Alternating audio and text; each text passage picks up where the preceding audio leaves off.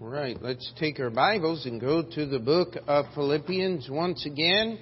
And uh, we have been through the book to get the big picture. Now we're going back and just picking up some of the special passages. We have let this mind be in you, the mind of Christ. Last week, uh, we just simply asked the question, uh, does, well, actually, last week Brother Albert preached, but the week before that was, uh, does your salvation work? Work out your salvation with fear and trembling. And then this one is, do you know Jesus? And uh, let's go to Philippians chapter 3, and we'll look at verse 10 primarily, and then pick up the context here.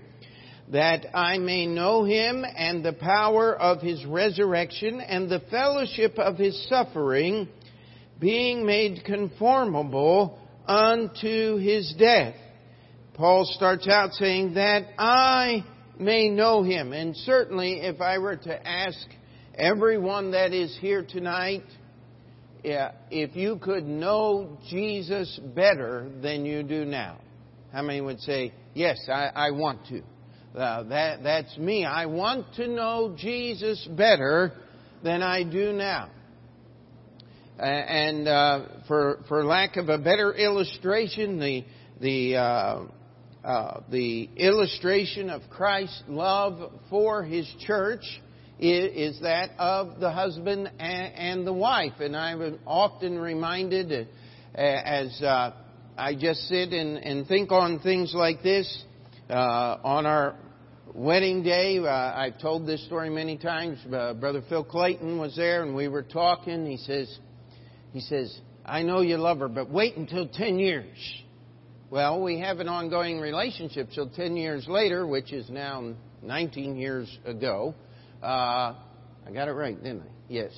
And uh, I, I met Phil and I said, We've been married 10 years now. And uh, I'll tell you what, you're exactly right. He said, Wait till it's 20. You see, there's supposed to be a process of growing closer. Amen? Uh, one preacher put it this way. He said, if you're, if you can look back on your relationship with Christ and find a time when you were closer to Him than you are now, you are backslidden. Uh, you are in a spiritual position that you ought not be. Uh, that does not mean that every day is uh, a little closer and every day is wonderful. We know there are trials. We know there are difficulties that we face in life. But how many of you can think of someone that you've had contact with for years? Maybe it's the fellow at the reception desk at the office building you go into, or uh, somebody that you see on the subway every day as you go to work, but you don't even know their name. The guy behind the counter, or the lady behind the counter at the bagel stand, or the teller at the uh, uh, bank, or something like that. I remember uh, we used to do all of our banking at a certain bank, and one of the ladies there Oh, she, show me a family picture. I want to see an updated picture. And I'm sitting there showing her the picture of the kids and the grandkids and uh, all that down through the years. And I'm sitting there, oh, I know who she is, but I don't even know her name. How many of you can you think of somebody like that? You don't want to find yourself in that kind of relationship with the Lord Jesus Christ. Can we say amen to that? This is what Paul's talking about here. Paul was not working on his salvation.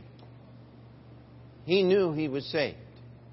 He had a relationship with Jesus. He had served the Lord all his life. But here is what he said the goal in verse 10. The, the purpose of being saved is so that I can know the Lord Jesus Christ. So I can know Him. one of the things about having a friend and having a relationship with another person. Uh, we live in a virtual world, do we not? And, you know, there are people that are pleasantly pleased to have virtual relationships. That's why dogs and cats are so popular in New York. You know what? You can tell your dog anything. And that little critter's just going to look at you and smile and, and be whatever it's supposed to be. Uh, your cat's going to come up and be friendly to you and rub against your legs and and do all those things that cats are supposed to do and purr loud for you. And you say, "Oh, my my cat loves me, my dog loves me, and we have a." I, I think Peter, people have a relationship with animals like that because sometimes it's too painful to try to have relationships with other human beings. It's an escape. Now you can have a relationship with Siri she will talk to you. And if you don't want a woman's voice on your phone, you can have a man's voice talk to you. And uh, who? What is the uh, Android one? Alexa. And now they've come up with some other one out there. And and uh, uh, you know, uh, order me a pizza. And it happens. And they take the money out of your off your credit card, and you just walk in and pick it up, and, and you can Thank you, my best friend, for helping me out. I, I, would hope and I would pray that every one of us here would desire more of a relationship than that. There's got to be back and forth. Amen? There, there's got to be communication going both ways. And Here's what Paul says. He says, that I may know him. And this is our theme verse, one of our theme verses for this year. That I may know him and what? And the power of his resurrection. But it goes on. And the fellowship of his sufferings being made conformable unto his death.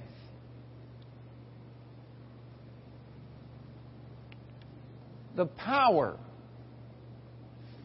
of the resurrection of Jesus Christ.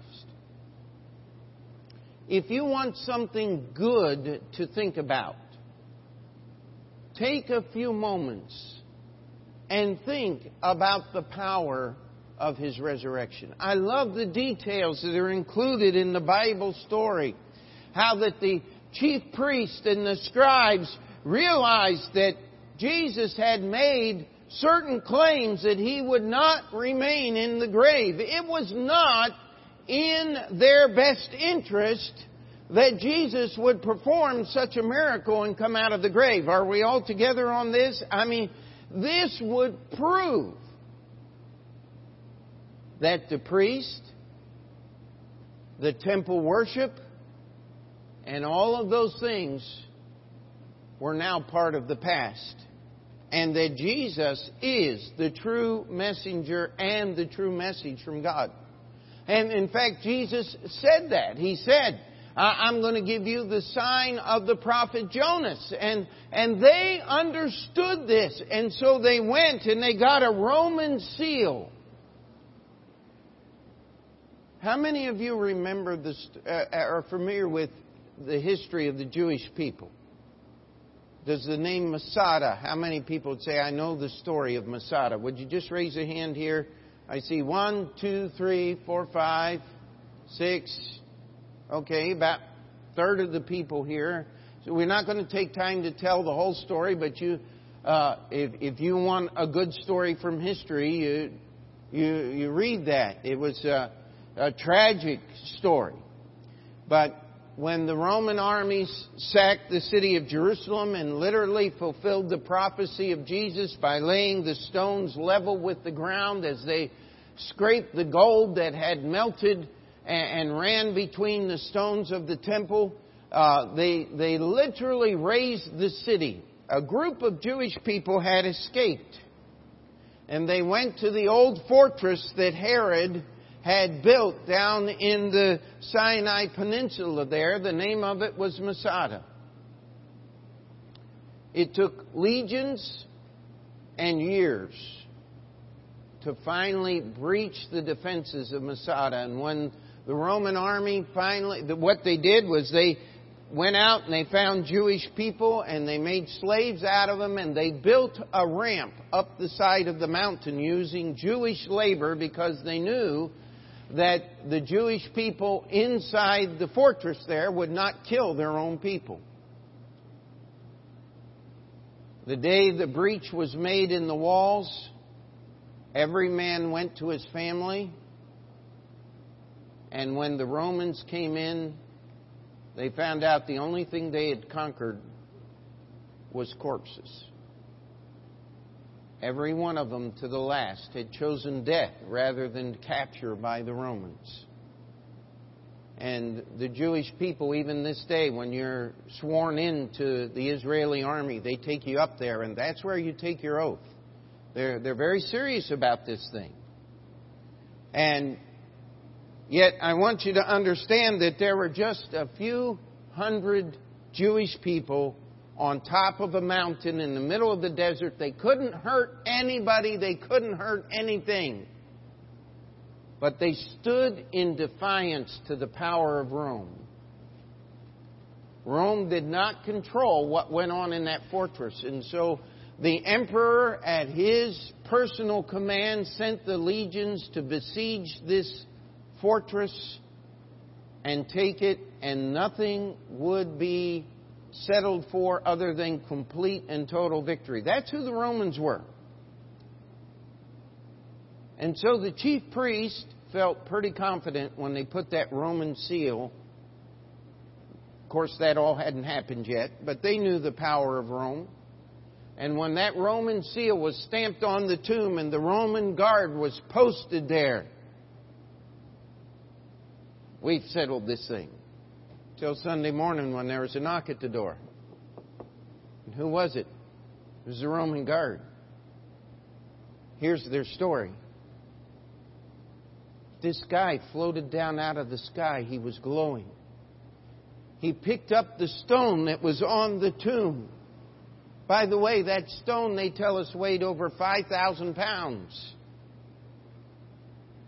And they, he picked that stone up, and the Bible says he rolled it away. And the, the emphasis on that is like you would do to an old tire or, or a, a garbage can that's in your way. You just kick it out of the way or pick it up and roll it. That, how many of you like to meet somebody who can pick up a 5,000 pound stone and roll it away? I mean, you'd do exactly what the Roman guard did, wouldn't you? If you were smart, you'd play dead. Can I challenge you? That is the least of the power of the resurrection of Jesus Christ. Hello? Are we together? That was the, the least part of it was defying the power of Rome.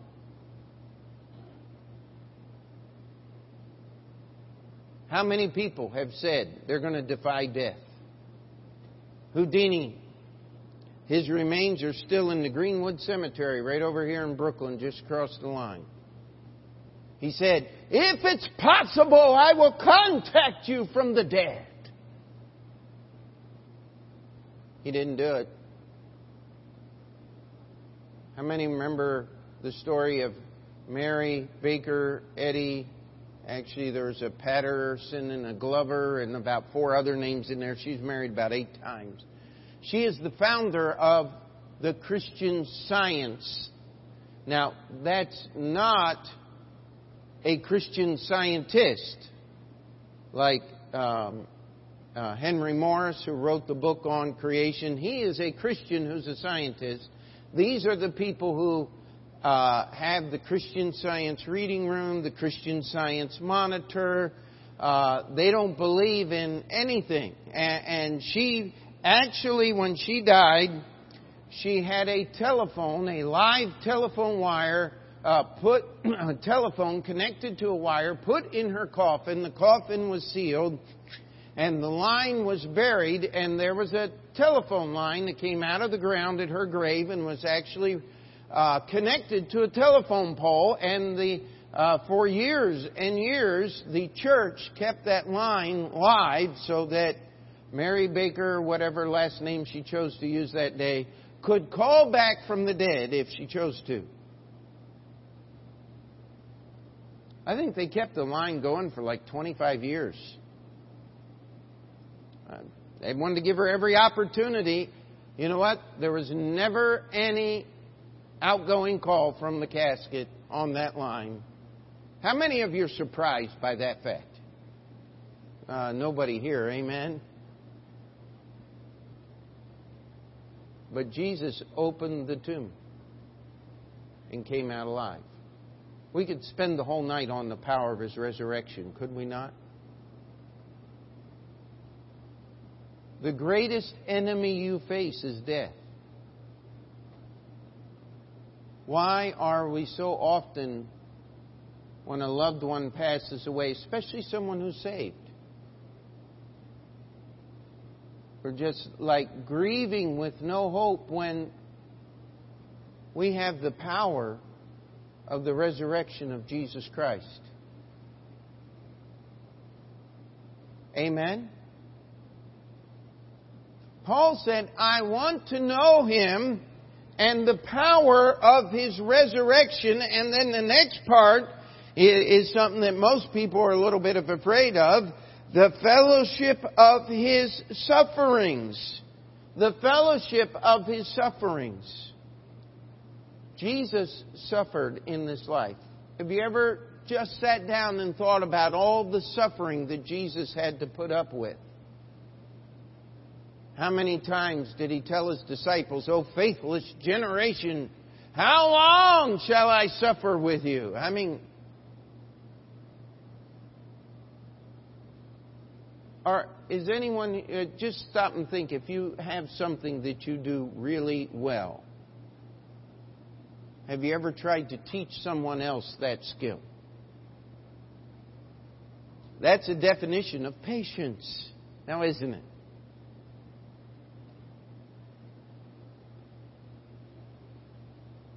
And we stop and we think of all the things that Jesus put up with. He left heaven's glory. Do you know, Jesus never ceased being God. Because if he had, then God would have an end, and God has no end. Everything in heaven is about the praise and the worship of God. And Jesus had to stand there and let men he created curse him, accuse him of being from the devil, saying the things he did were from the spirit of Satan, from Beelzebub, the god of the flies. Actually, the god of the maggots, if you really understood the insult they were trying to put at Jesus. When he was in the garden, he just spoke one word I am. And they all fell down on their faces in front of him. Peter got out a sword to protect Jesus. You remember that? I, I love Peter, don't you? You just got to love him. One angel, 185,000 Assyrians in one night. Read the story in in the book of Chronicles and Kings. Jesus said, I could call legions of angels.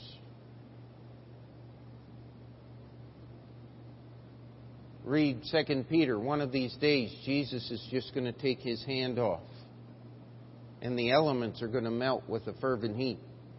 There's not going to be anything left for the cosmic janitor to even put in his ash can. It's all going to be gone.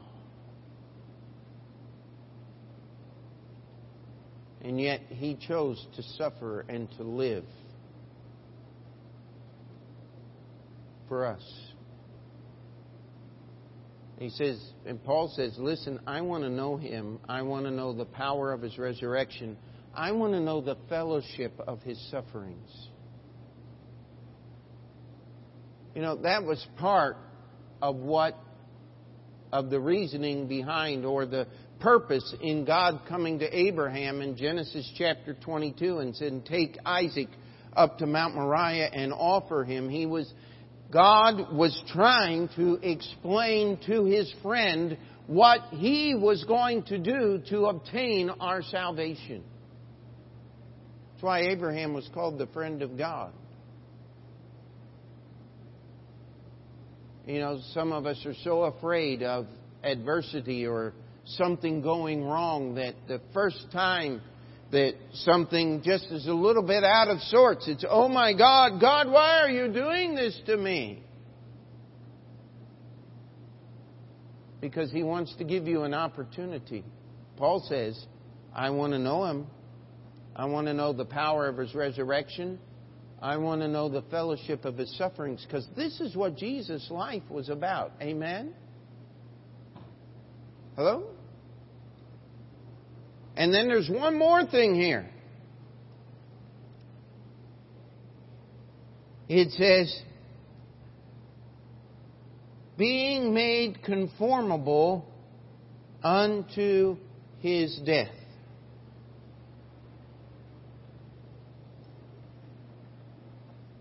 There is an overriding theme all the way through the Bible, from the beginning to end. God told Adam and Eve, in the day that ye eat thereof, what's going to happen? Thou shalt surely die. And I heard someone saying, you know, well, they really didn't die. Yes, they did. They died spiritually. Right there, right then. The image in which they were created was forever marred and could only be rectified through the power of God. Amen? And from that point on, the theme of the Bible became the death of self that I might have the life that God wants to give living in me. We have the little babies in the nursery. No matter what toys, and we've we've experimented over the years, and we've gotten different things, and it doesn't matter what you put in there, what you don't. If you put empty cardboard boxes in there, they'd fight over. Mine, mine, mine. Why? Because they're in the image of Adam. That's why. Oftentimes when uh, two adult people, especially in a marriage, are having conflict, one of the best uh, counsel uh, that that I can give them is somebody has to be the adult. Someone has to choose that I'm going to give up my way so that I can go forward and make this thing right. And sometimes it takes years. Sometimes, because of human nature, it's never right. But we get back there to the fellowship of his sufferings. Why did Jesus suffer so? So he could reach us. Amen? Would you like to know Jesus better? It's the power of His resurrection. It's the fellowship of His sufferings. And it's being made conformable. Did Jesus die because He wanted to? No, the Bible says He endured the cross despising the shame. If you want to know what Jesus thought of what He would endure on the cross, read the accounts in the Gospels of the three hours in the Garden of Gethsemane in agony and praying to the Father, if it be possible, let this cup pass from me. He wanted us to see that the cross was abhorrent to him. This was the eternal God of gods taking upon him the penalty and the punishment for all of our sins so that we could be set free. Can you say amen to that? You know what he wants me to do? I beseech you, therefore, brethren, by the mercies of God, that ye present your what? Bodies, right? A living sacrifice. You know, the world's full of people who are willing to be dead sacrifices. They're going to go make their 30 second splat on the pages of history and then kill themselves. Jesus wants you to be a living sacrifice because He's the God of life, not the God of death. Amen? He wants us to be made conformable to His death in seeking the end of myself and my design and my desires so that my life force will be expended at His direction. Why is that so difficult for some people? To just say yes to Jesus and no to self. You know why? Because self is strong. There is no man that's ever hated himself. You can sit there and tell me you hate yourself all you want, but you're lying right through your teeth. Because we all like ourselves very much. In fact, one of the reasons we tell other people we hate ourselves so they'll feel sorry for us, and that makes us feel better sometimes. And if that's the only way you can feel better, please see me after church. We'll, we'll try to help you through this thing. That, that is such a sad way to live. But that's the way the world lives now, isn't it? So many people choose that. Here's what Paul says. He said, I want to know Him. I don't want to just know Jesus' name. I, I don't want to just be saved. I don't want to get to heaven by the skin of my teeth. I want to know Him. I want to know the power of His resurrection. I want to have fellowship in and with His sufferings. I want to be made conformable unto his death because in that process, I'm going to know Jesus in ways that could, I could not know him any other way. You know, they say, and I, I pray this never happens to my wife, but they say as couples grow old together, they begin to look like each other. And every once in a while, you'll, you'll see this cute little couple go and you say, now, is that brother and sister or husband and wife? How many of you have ever seen that? They've spent so much time caring about each other that they've literally physically morphed. And, and you pray for my wife that that never happens. Amen. Uh, that'd be a terrible thing for her. But the simple truth of the matter is,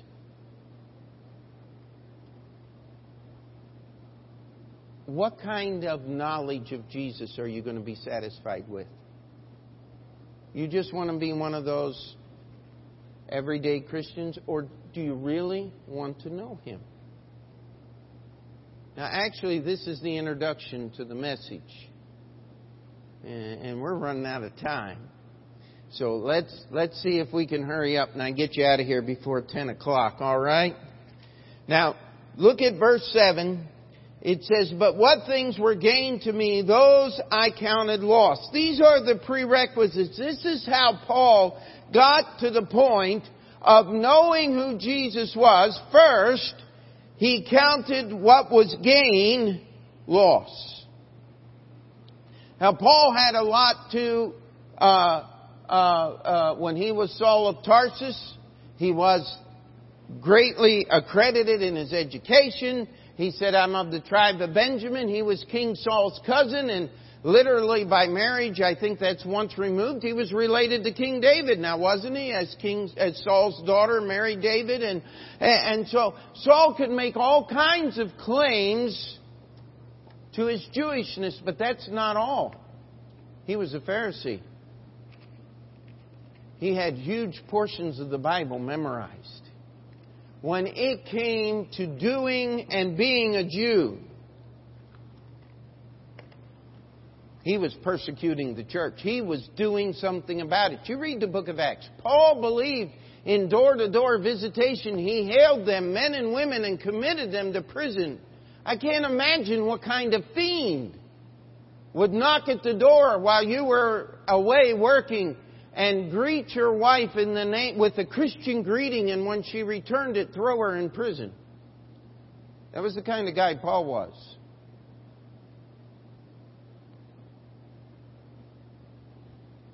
He said, I had every attainment that a man could have. He said, but I counted them loss for Christ. You know, Jesus is not interested in what you can do for him. What was that famous quote? Don't ask what your country can do for you, ask what you can do for your country. Well, actually, you ought to ask that concerning your country, but when it comes to Jesus, you can't do anything for him. In fact, you got to get rid of the bucket load of trophies and things that you have earned. This Paul said, "I count it but loss." How many of you have ever had to count a loss in your checkbook? Uh, that means you have a negative balance at the end of the month. That, that's a scary place to be now, isn't it? Well, that's what Paul did. He said, Listen, I put everything on the scale, I accounted it, and found out it was worthless. Everything I given my life to.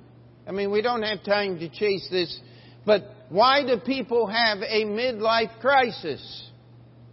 because they don't have old church buildings in Brooklyn to fix and keep them busy, so they have no. Uh, just a little joke there.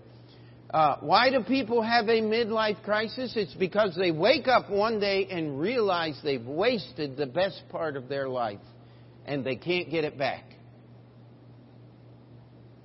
And so they go out and they buy a sports car.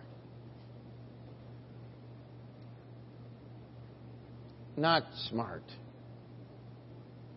How many of you have seen some old geezer in a sports car pretending he was cool? I mean, we've all seen that, haven't? I don't know about you, but that just makes me want to go. Oh, uh, get a life, amen. Make your life count, but the only way you can make it count is by counting everything you can do loss. And Paul goes on.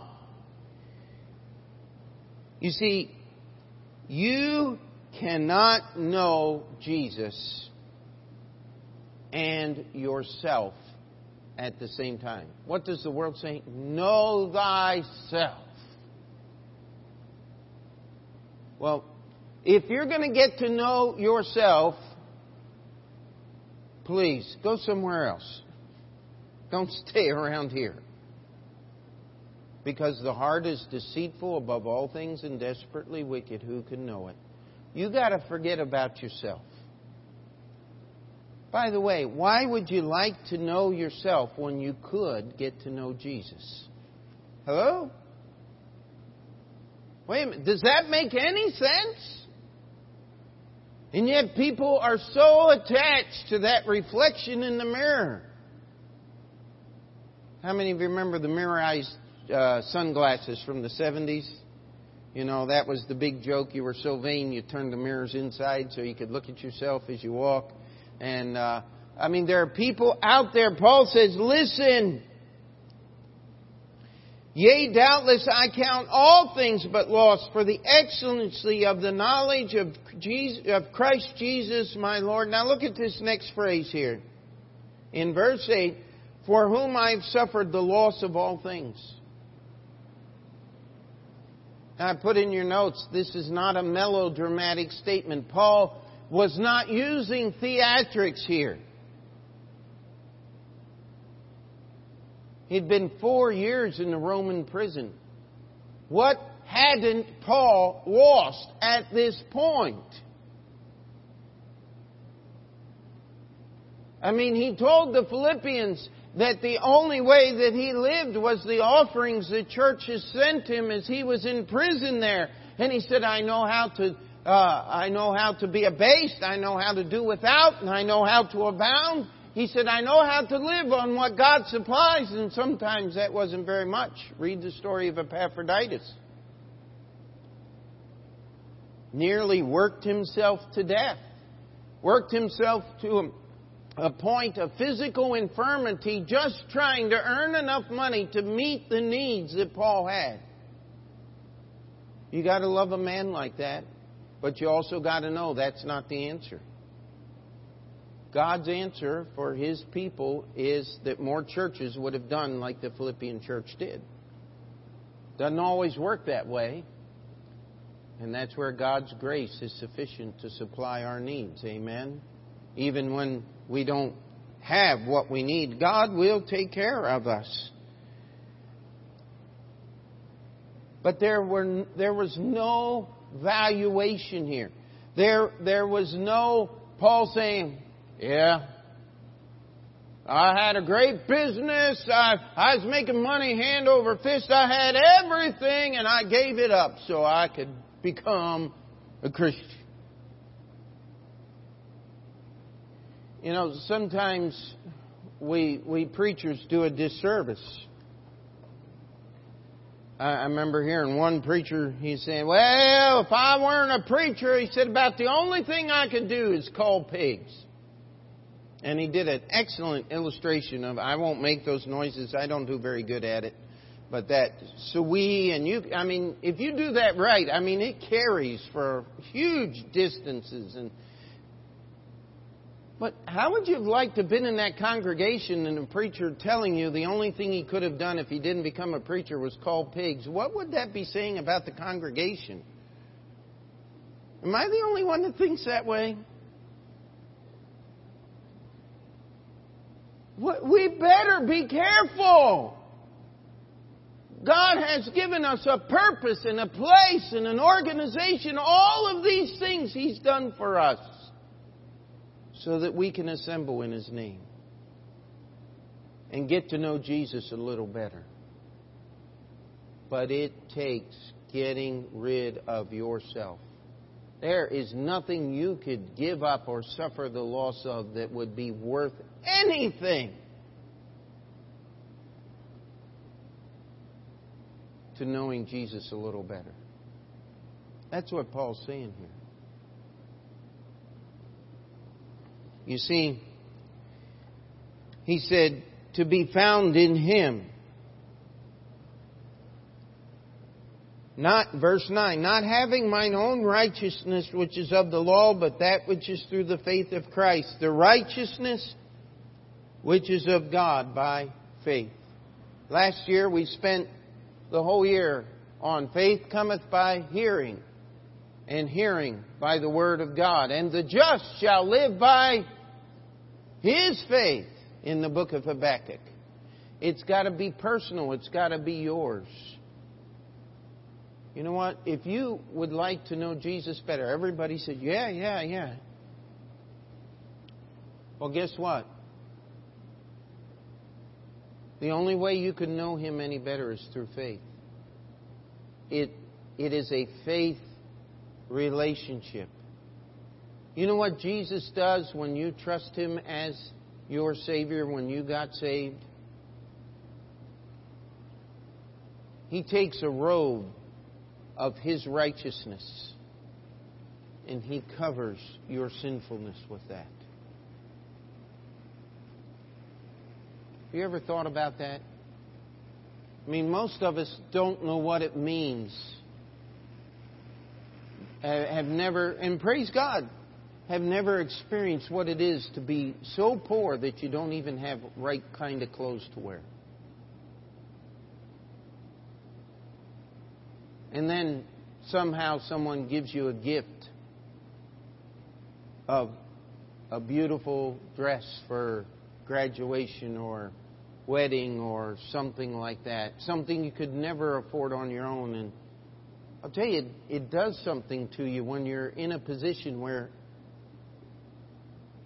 you don't have the ability I remember one time Brother Thompson said, came out, I was working something. He said, Come on, Pete, you're going with me. He said, Get, get on some dress clothes, get out of those mechanic clothes. I said, what, What's going on? He says, I'm buying you a suit. Now, come on, we got a hospital visit and then we go to the store. I'll tell you what, that was, that was a special time. My preacher bought me a suit. And it was a nice one, too. You know what? Jesus takes his righteousness and he puts it on us. That's the only way you can get close enough to Jesus to talk to him. Hello?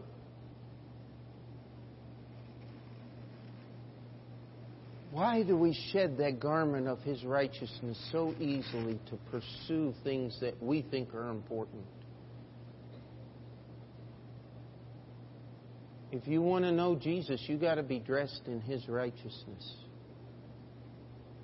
And then you begin to understand the power of His resurrection. You see, you can only understand the power of His resurrection through faith.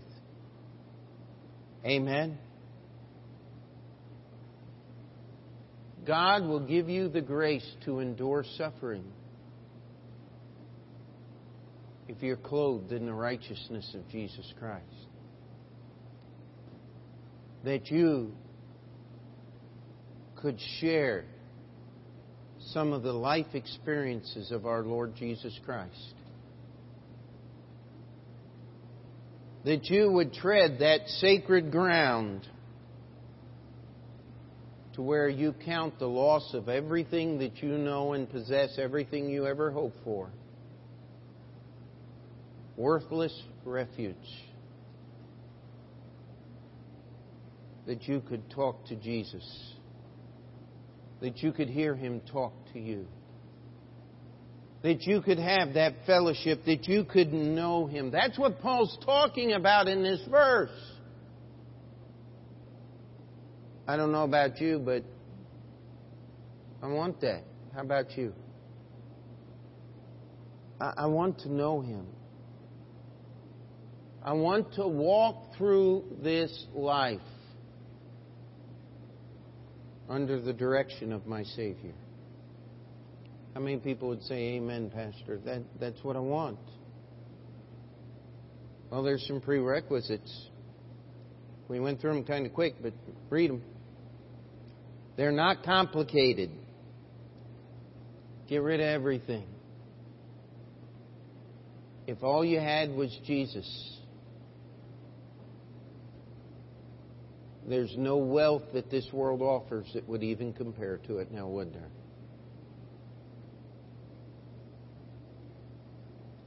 That's what Paul was telling the Philippians. He said, Let this mind be in you, which was in Christ Jesus. If that mind is in you, then your salvation ought to work. It ought to do something. But Jesus didn't save me so I have a ticket to get into heaven.